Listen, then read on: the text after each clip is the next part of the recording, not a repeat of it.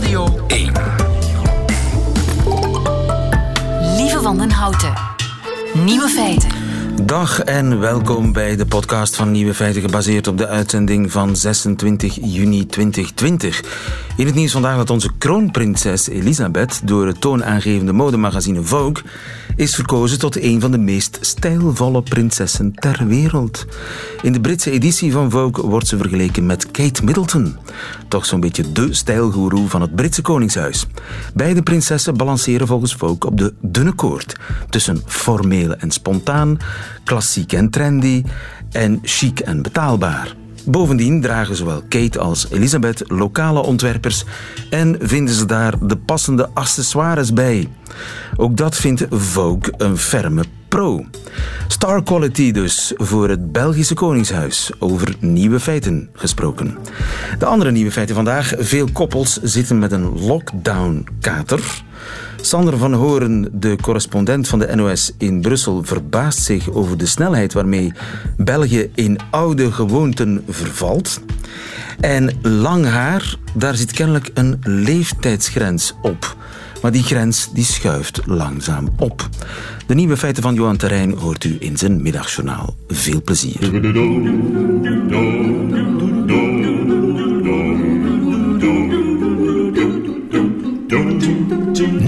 Feiten. De lockdown-kater, daar zitten veel koppels mee. Een lockdown-kater. Bij relatietherapeuten staat de bel niet stil. Wim Slabbing, goedemiddag. Goedemiddag. Je bent seksuoloog en uh, relatietherapeut. Drukke Ja. tijden voor jou? Eh, absoluut. Eh, we hebben eigenlijk gezien tijdens de lockdown dat eh, het was een beetje zoals in de, in de ziekenhuizen. Zo kan je het om- omschrijven. Daar zag je eigenlijk ook dat mensen niet meer voor de kwaaltjes langs gingen hè, en dat ze wat wegbleven uit de ziekenhuizen. Wel, in de praktijkhuizen was dat eigenlijk net hetzelfde. In de eerste twee weken hebben wij geen enkele aanmelding ontvangen. En wij maakten ons daar eigenlijk echt wel zorgen over. En wij zijn, zijn nu ook met, met, de, met de versoepeling van de maatregelen, dat veel meer mensen inderdaad nu aanmelden. Eh, en dat is eigenlijk een heel diverse groep van mensen die eh, nu de stap eh, willen zetten naar therapie. Dus het is een soort inhaalbeweging, zit daar zeker tussen. Maar zou het ook kunnen dat de lockdown zelf veel relaties onder druk heeft gezet? Ehm, ja en nee, ik denk dat de situatie ingewikkeld is, als ik het zo mag omschrijven. In de zin dat enerzijds heel veel koppels mij aangeven, die ik in bele- begeleiding heb, dat die eh, lockdown heel louterend voor hen was. Eh, dat ze eigenlijk merken dat dat, dat eh, leidde tot een verbetering, omdat er veel minder werkdruk was bijvoorbeeld. Werk-privé was beter afgestemd. Maar dat is heel vaak afhankelijk van de context. Dus Eh, voor de sommige context- koppels was het echt een zegen samen Ja, ja, opgesloten zitten met veel tijd. Zeker en vast, ja. Inderdaad, als er veel tijd is, er zijn een paar parameters die daarin helpen. Eh, geen kinderen hebben was eentje die daar zeker in helpt. Eh, en een groot huis hebben, waar dat je ook een beetje privé eh, plaats hebt, is zeker ook helpend. Ik zie vooral bij, bij de mensen die kinderen hebben en die ja, in, een kleine, in een klein appartementje bijvoorbeeld samenhokken, dat die lockdown echt wel hevig is geweest. En dat is natuurlijk ook normaal, dat is niet evident. En zijn het dan eh, bestaande problemen, sluimerende problemen, onderhuidse problemen die aan de oppervlakte zijn gekomen, die duidelijk geworden zijn? Eén Ehm, onderwerp dat heel vaak terugkomt ehm, zijn vragen over eh, het existentiële. En dat gaat eigenlijk meer, eh, alleen concreet gaat dat eigenlijk vooral over waar wil ik met mijn leven naartoe, wat is voor mij belangrijk, waar liggen mijn prioriteiten. Er zijn heel veel werken die eh, nu de balans opmaken ook van hun werk. Hè. In welke mate verschaft mij dat eigenlijk geluk? In welke mate is dat eigenlijk een last? Eh, dus ik denk dat de werkgevers eh, eh, best meegaan in de beweging van telewerk, want eh, heel veel werknemers eh, zien dat niet meer zitten om elke dag een uur in de file eh, of een uur en een half in de file naar Brussel te rijden.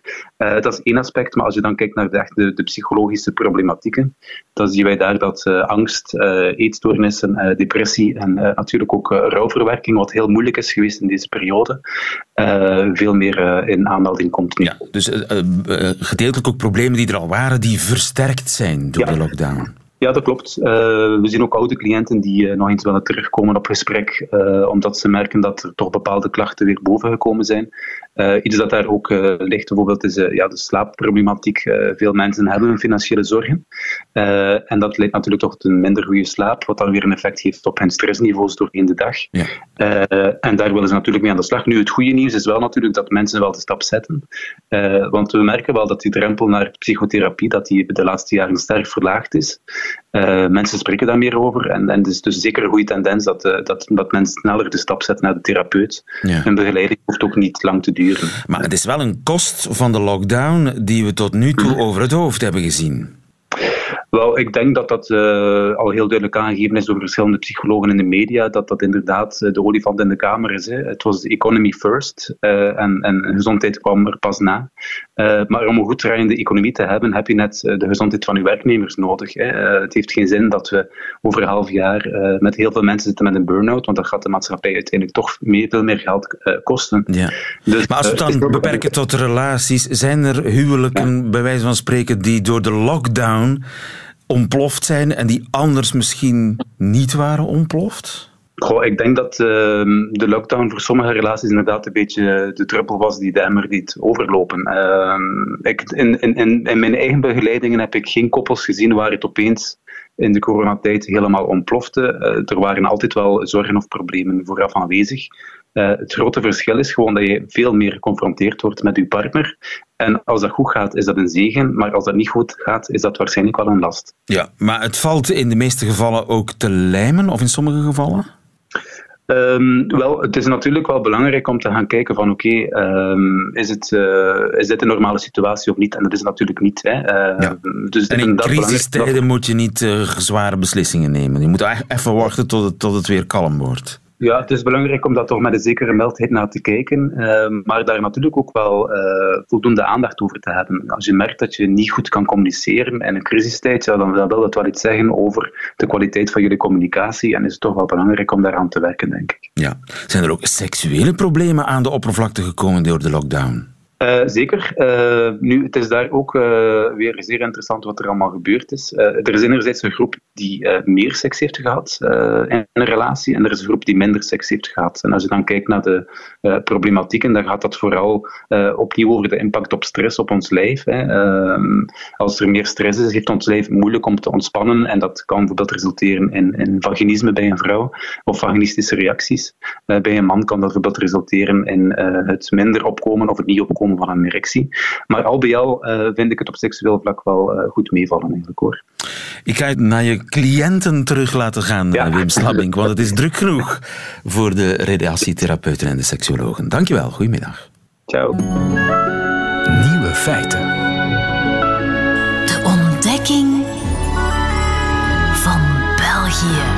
En Sander van Horen, wil jij ons intussen verlassen? na, na, hoe lang ben je nu al in België? Hoe lang ben je ons land nu al aan het ontdekken? Als, nou, bijna drie jaar. Bijna drie jaar correspondent uh, Brussel voor de NOS. Ja. En sindsdien kom jij wekelijks uh, bij ons op bezoek om, om uit te leggen wat jij nu weer aan ons land hebt. Uh, en ik, ik zit me af te vragen, lieve, ben ik wel eens heel erg boos geweest op dit land? Echt boos niet? Nee, nou nee. deze week wel. Oei. Ja. Wat hebben wij jou misdaan? Nou, uiteindelijk niets, gelukkig.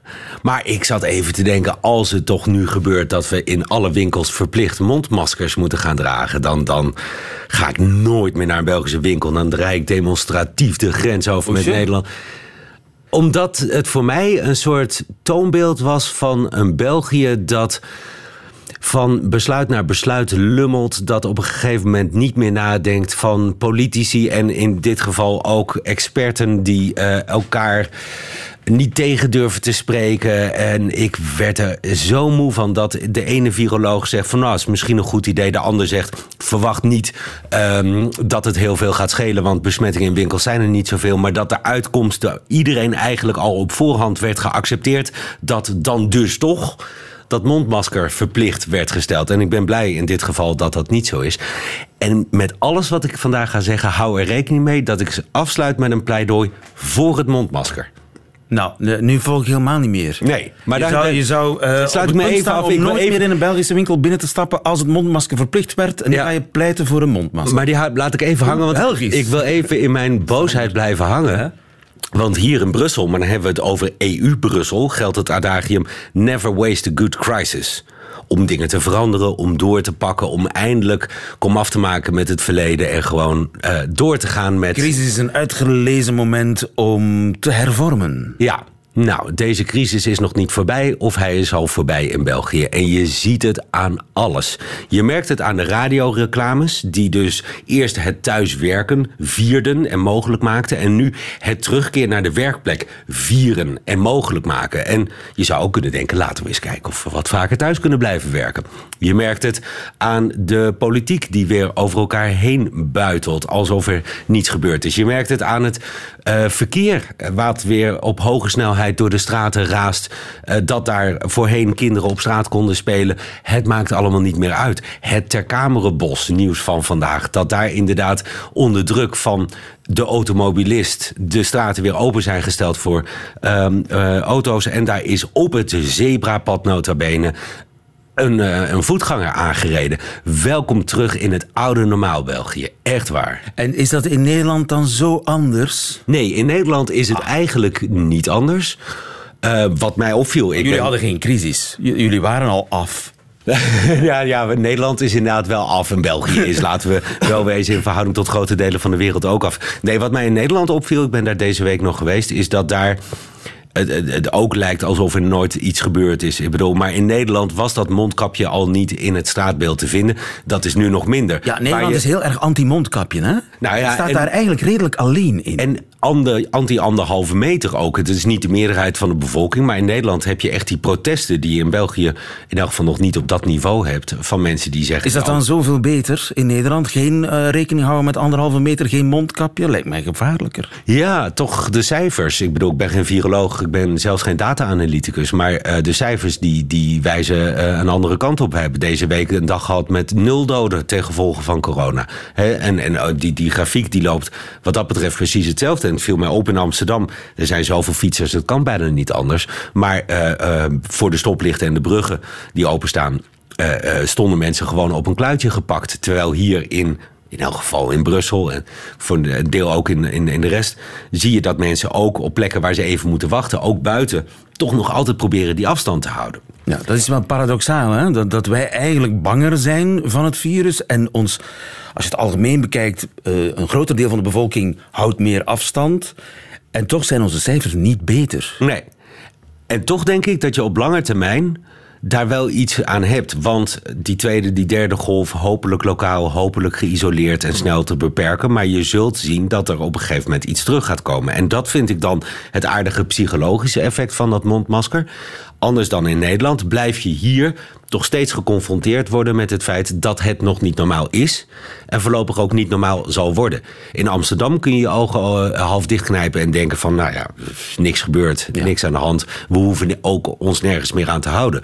En dat mondkapje kan, ik ben ook geen psycholoog, maar kan paradoxaal genoeg ondanks de ineffectiviteit in de buitenruimte, er wel voor zorgen dat je bewust blijft van het feit dat er iets aan de hand is. En dat je dus. Dat was eigenlijk ook het hoofdargument van de virologen. Ja. Dat het eigenlijk een soort teken was van uh, het is nog niet normaal. Ja. Maar jij hebt je dus vooral geërgerd aan de, de kakofonie, de chaos. De een zegt dit, de ander doet dat. Ja. De, de, de, en, en eigenlijk eh, de, oude België. De pijnlijke vraag die werd gisteren uh, gesteld in een reconstructie uh, bij de VRT. Ik meen dat die aan Maggie de Blok werd gesteld, maar daar wil ik even vanaf zijn.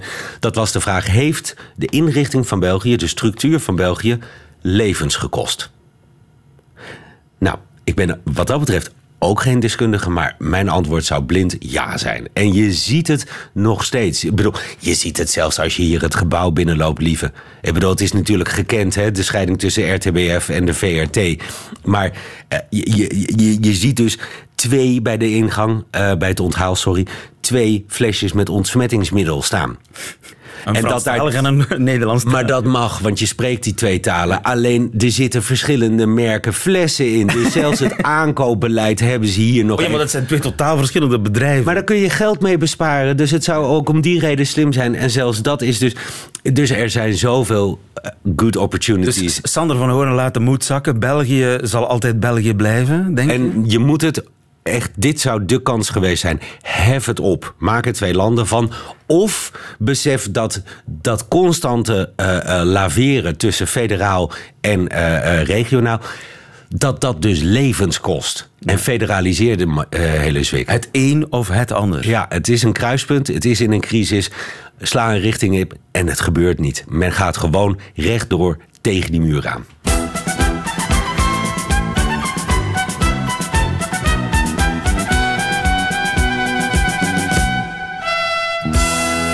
Examen Vlaams. Rechtdoor tegen die muur aan. De stemming is niet al te vrolijk bij, bij Sander van Horen. En het wordt er niet beter op, want hij wordt nu onderworpen door mij. Aan de door hem zeer gevreesde taaltest. Het examen Vlaams. Ben je er klaar voor, Sander? Ik ben er klaar voor.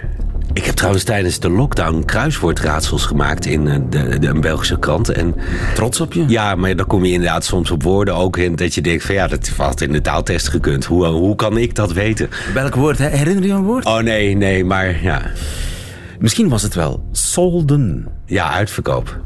Ja, nee, zeg, ik loop ook wel eens over straat. Ja, oké, maar goed. Dan toch. Solden heet in eh, Nederland de uitverkoop. Ja. Een crèmeke. Een crèmeke. Wil je een crèmeke? Of een crème? Ik zou zeggen een gezichtscrème.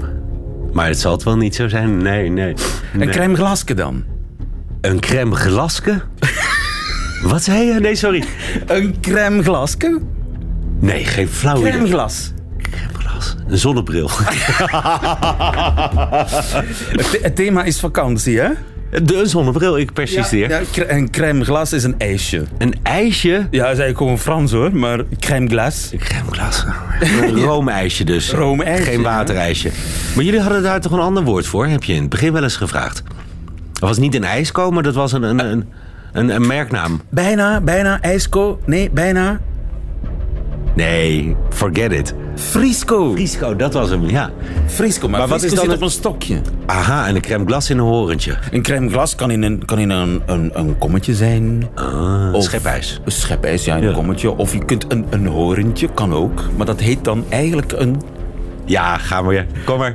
een cornetje. Nee, van een, het is gewoon een merknaam. Oh, wat grappig, ja. Een cornetje is Ja. ook gewoon van Frans. Ik denk trouwens dat dat in Nederland ook wel is. Dat als je om een cornetto vraagt, Ja, dat je dan ongeacht wat maar in een horentje krijgt. Ja, maar het is een cornetje. Hè? Een, Ja. een cornet.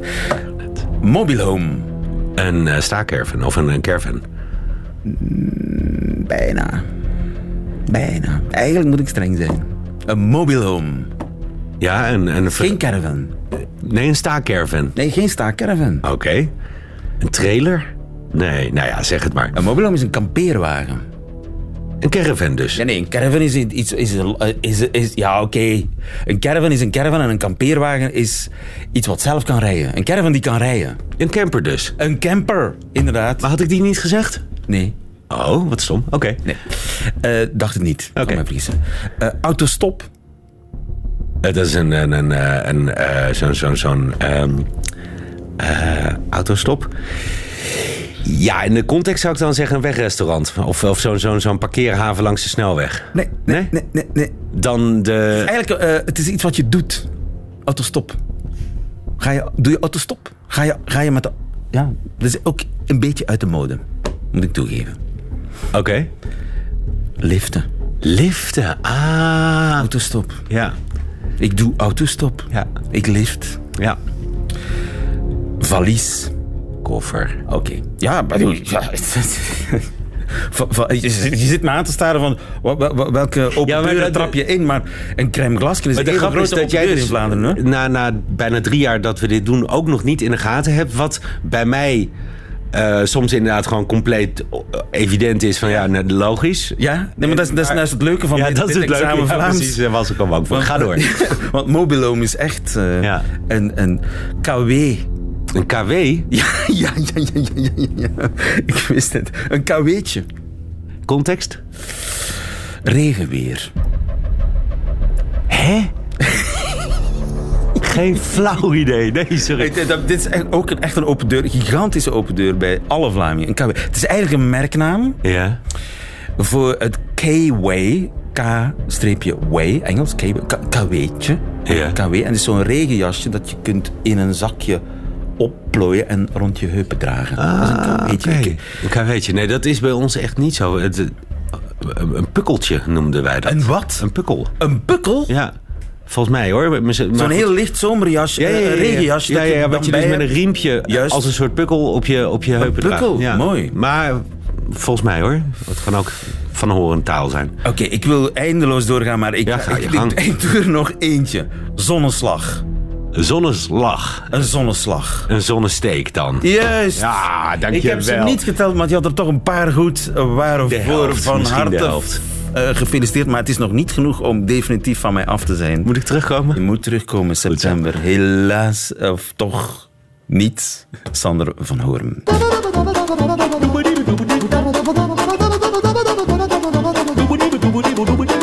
Nieuwe feiten. Ik had er eerlijk gezegd nog nooit bij stilgestaan, maar er staat kennelijk een leeftijdsgrens op lang haar. Milou van Rossum, goedemiddag. Goedemiddag. Je bent modejournaliste bij eh, NRC, de Nederlandse krant, en je bent onlangs op de bewuste grens gestoten, hè? En schreef daar een artikel over.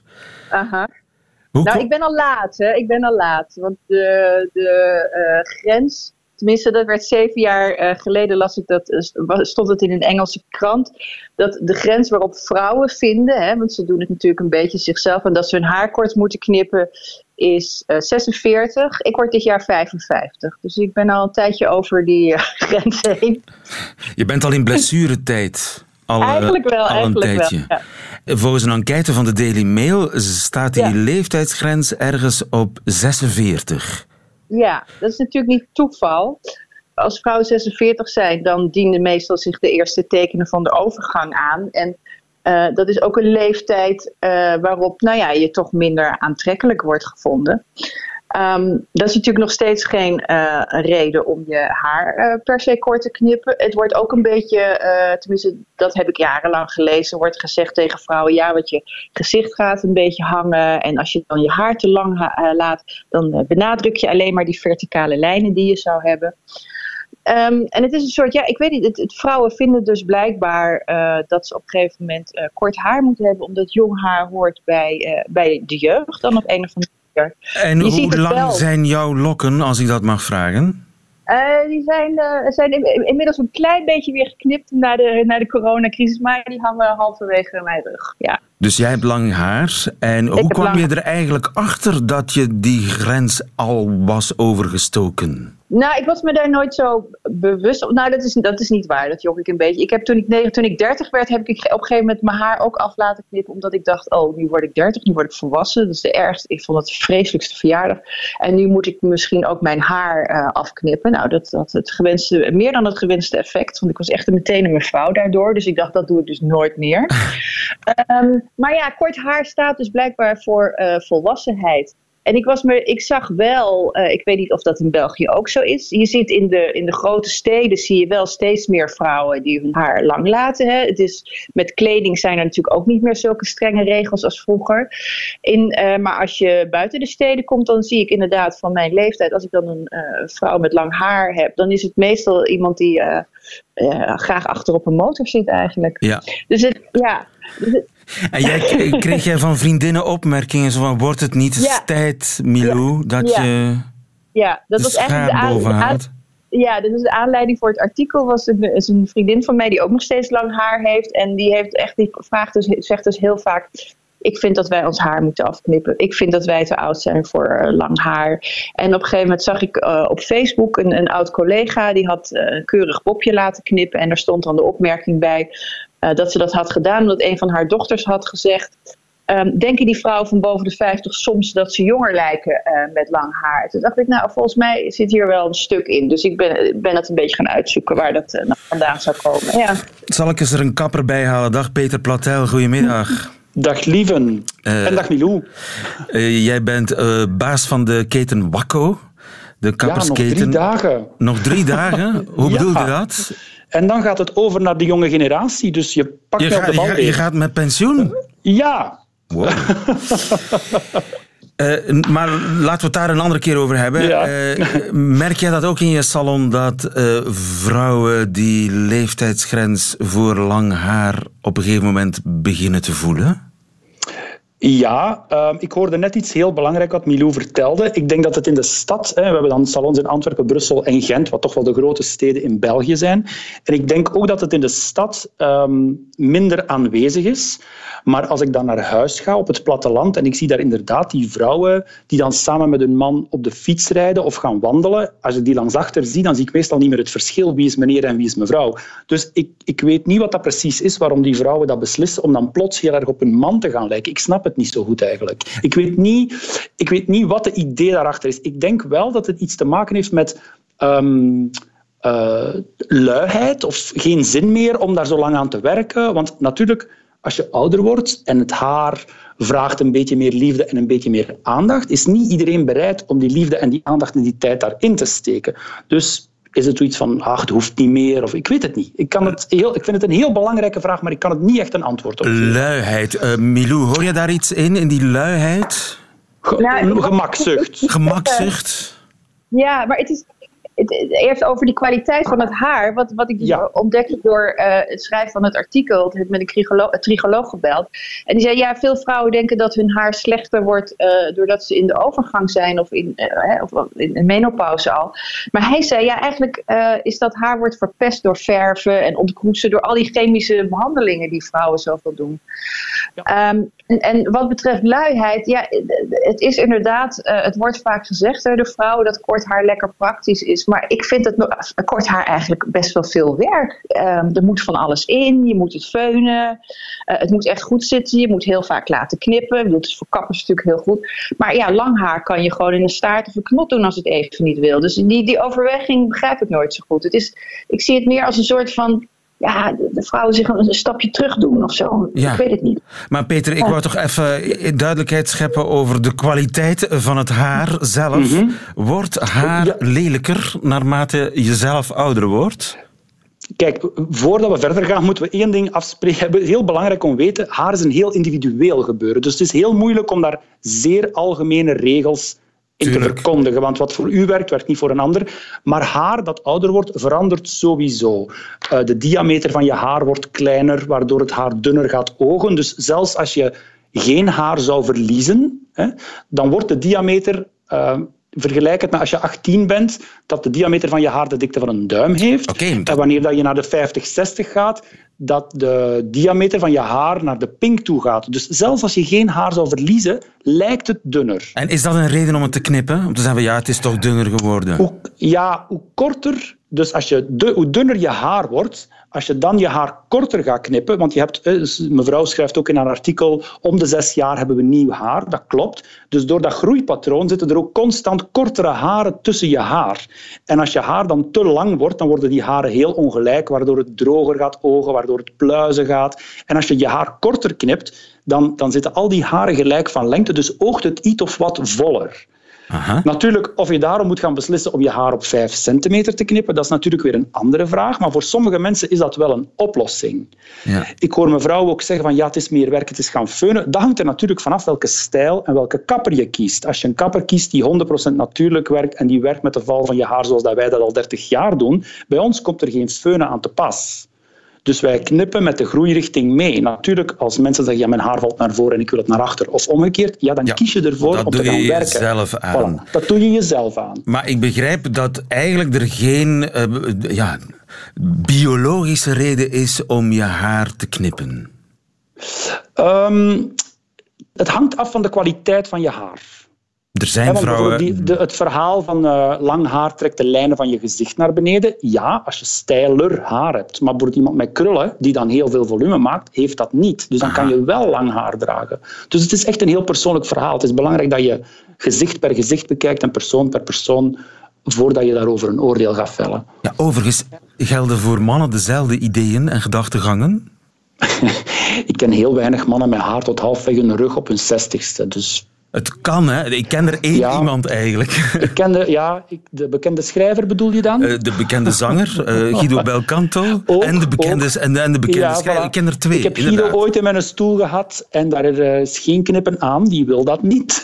Ja. En, en de bekende schrijver, ja, die is al lang niet meer naar de kapper geweest. Dus eh, ja, als ik dat zie, dan denk ik dan dat, daar zou een schaar en een beetje korter toch wel wat heilzaam kunnen zijn. Maar of het daar dan, daarom allemaal af moet, dat is dan weer het andere uiterste, vind ik. Dus ik denk er veel middenwegen zijn. Ja. Overigens, mijn grootmoeder, die ging nooit naar de kapper. Die had haar tot op haar kont en die, vouw, die, die knoopte dat in een, een, een knot.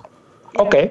Dat was, dat was vroeger standaard. denk ik. Mijn, mijn, groot, mijn grootmoeder is geboren in 1898. Dus dat was een, letterlijk een vrouw van twee eeuwen geleden. Dat was Ja. toen standaard, neem ik aan. Ja, want vroeger, vroeger was het natuurlijk andersom. In de, zeg maar in de jaren 20 en ook eigenlijk in de jaren 50 was kort haar juist iets voor jonge vrouwen. Het is ook een beetje hoe de eh, mode werkt. Dus in, toen in de jaren 20 de, de vrouwenemancipatie een beetje aan het doorzetten was, lieten al die vrouwen hun haar afknippen en was lang haar dus opeens iets voor de generatie daarvoor. Dus, dus Ja, de, de maar- lange haargrens voor oudere dames, dat is eigenlijk een heel recent fenomeen. Eigenlijk wel, ja. ja. Dat is, Ja. Eerst moest het korte kapsel voor vrouwen sociaal geaccepteerd worden, voor die lange haargrens eh, er kwam. ja. Eh, kortom, die, die eh, sociale druk is nergens voor nodig, begrijp ik. Ga jij je haar laten knippen? Ga jij toegeven aan de sociale druk en ja, buigen voor de leeftijdsgrens, Milou? Nou, voorlopig niet. voorlopig niet. Ik zeg nooit nooit, maar voorlopig. De eerste tien jaar zie ik het niet gebeuren, eerlijk gezegd. Wij zijn trots op je. Milou van Rossum, dankjewel ook. En dankjewel Peter Platel. Goedemiddag. Graag gedaan. Dag. Nieuwe feiten. Radio 1. Dat waren ze, de nieuwe feiten van 26 juni. Alleen ook die van Johan Terrein krijgt u in zijn middagjournaal. Nieuwe feiten. Middagjournaal.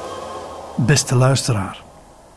Zo'n periode van stilstand en isolatie doet een mens al eens nadenken. Niet dat dat anders niet gebeurt, maar sommige dingen hebben nu eenmaal een zee van tijd nodig vooraleer ze nog eens overdacht worden. Ik weet al langer dan vandaag dat ik graag verhalen vertel. Ik was zes toen ik dat ontdekte. Maar door de afgelopen quarantaine en de vele afgelopen kilometers weet ik beter dan ooit dat ik verhalen wil vertellen die een verschil maken, die raken, die verbinding leggen tussen mensen in een wereld die sneller verhardt dan secondenlijm. Dat doe ik al een tijdje in het theater, in mijn stukjes hier op de radio, in mijn podcast, misschien ooit nog eens op een beeldscherm. Het is geen radicale omgooi, maar als het roer wat naar een bepaalde kant aan het overhellen was, heb ik er ondertussen nog een flinke zwaai bij gegeven. Zo varen we dus verder. Ik kan me voorstellen dat sommigen onder u ook met zo'n verhaal zitten. Van het leven anders te willen leiden dan voorheen het geval was. Misschien hebt u wel een vergeelde droom herontdekt op de zolderkamer van uw verlangens en kan u de drang om die weer af te stoffen niet weerstaan. Misschien is het plan nog niet helemaal helder, maar dringt een radicale omgooi zich wel aan u op. Ik stel me dan zo voor dat u besloten hebt om na uw veertigste alsnog ballerina te worden of voetballer. Of dat u uw villa wil inruilen voor een kluizenaarsleven. Of dat u van uw minares een echte partner wil maken. Of dat u beslist hebt boven het politieke krakeel uit te stijgen en een echt verbindend beleid te gaan voeren voor dit land. U merkt het, ik ben een dromer en misschien bent u dat ook. Als dat zo is, wil ik het graag horen, beste luisteraar, want ik wil uw verhalen helpen vertellen. U weet vast mijn website te vinden en zo contact te nemen. En mocht dat niet het geval zijn, hebt u misschien nog ergens een gele briefkaart liggen. En als u nu denkt, ik hou me stil, want voor u het weet moet ik vroeg opstaan voor die terrein, dan kan ik u geruststellen, het tijdstip voor de gesprekken staat nog niet vast. Misschien doen we wel eens iets met zonsondergang. Maar wel dat ik ze ga vertellen. Want als ik één ding heb waar ik warm voor loop, dan is het dat wel. Fijne zomer allemaal. Zorg goed voor jezelf en voor elkaar en maak die plannen waar.